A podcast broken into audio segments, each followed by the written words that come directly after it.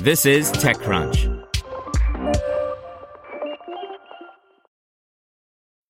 When you need mealtime inspiration, it's worth shopping Kroger, where you'll find over 30,000 mouthwatering choices that excite your inner foodie. And no matter what tasty choice you make, you'll enjoy our everyday low prices, plus extra ways to save, like digital coupons worth over $600 each week. You can also save up to $1 off per gallon at the pump with fuel points. More savings and more inspiring flavors make shopping Kroger worth it every time. Kroger, fresh for everyone. Fuel restrictions apply.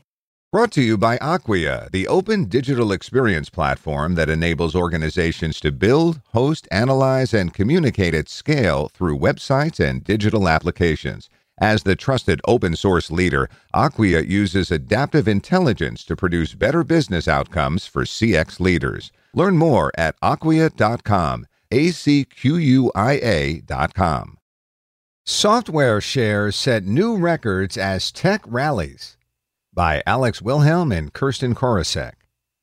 In another up for technology share, software companies saw their values reach new heights today.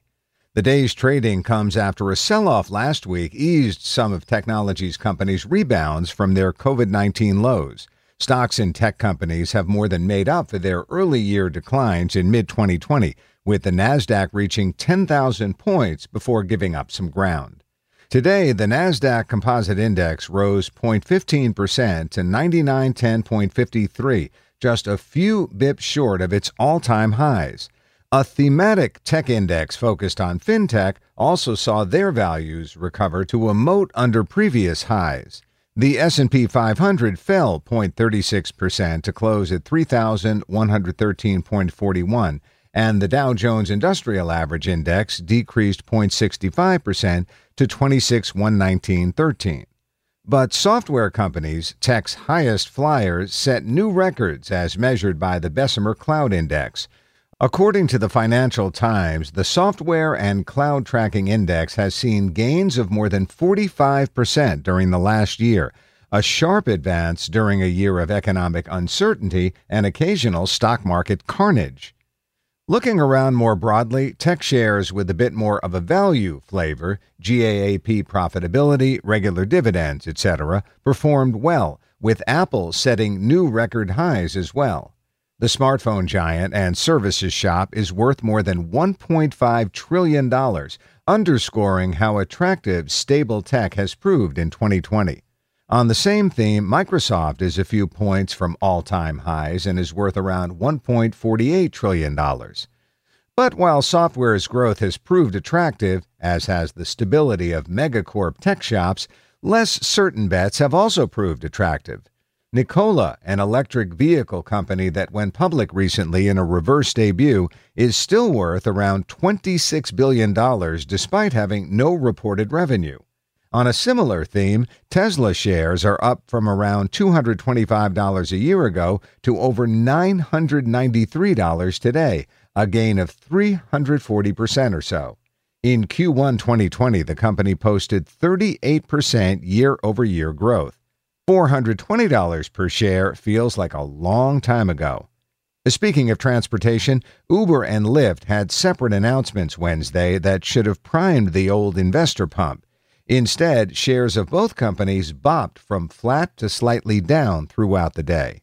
Uber announced Wednesday that it will manage an on demand service for Marin County in the San Francisco Bay Area, marking the company's broader push to software as a service and public transit.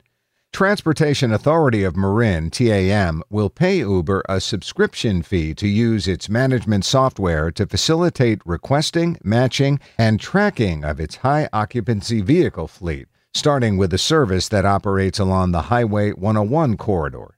Marin Transit trips will show up in the Uber app and let users book and even share rides.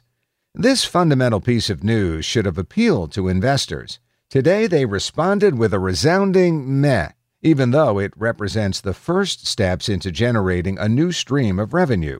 Uber shares closed down 0.60% to $33.29. Meanwhile, rival Lyft pledged Wednesday that every car, truck, and SUV on its platform will be all electric or powered by another zero emission technology by 2030 a commitment that will require the company to coax drivers to shift away from gas powered vehicles.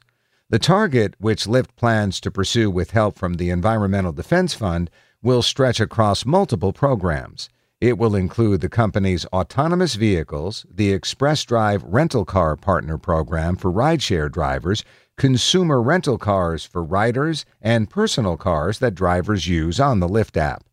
Perhaps investors understand that even with a decade long timeline, the target could be difficult to meet. Lyft shares closed at $35.32, down 3.79%. TechCrunch has slowed its public market coverage as tech equities have returned to a more stable period. That they've made back lost ground has been worth noting, but lower volatility has lowered the market's newsworthiness. Still, from time to time, when new all time highs are hit, it's worth putting our toes back into the water. And on days when different blocks of public tech set records, we can't help but make a public note. Tech and techish stocks still in fashion. Traffic jams, tailgating, pileups.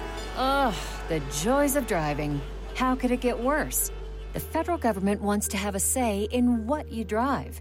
That's right. The Biden administration's EPA is pushing mandates that would ban two out of every three vehicles on the road today. Don't let Washington become your backseat driver. Protect the freedom of driving your way.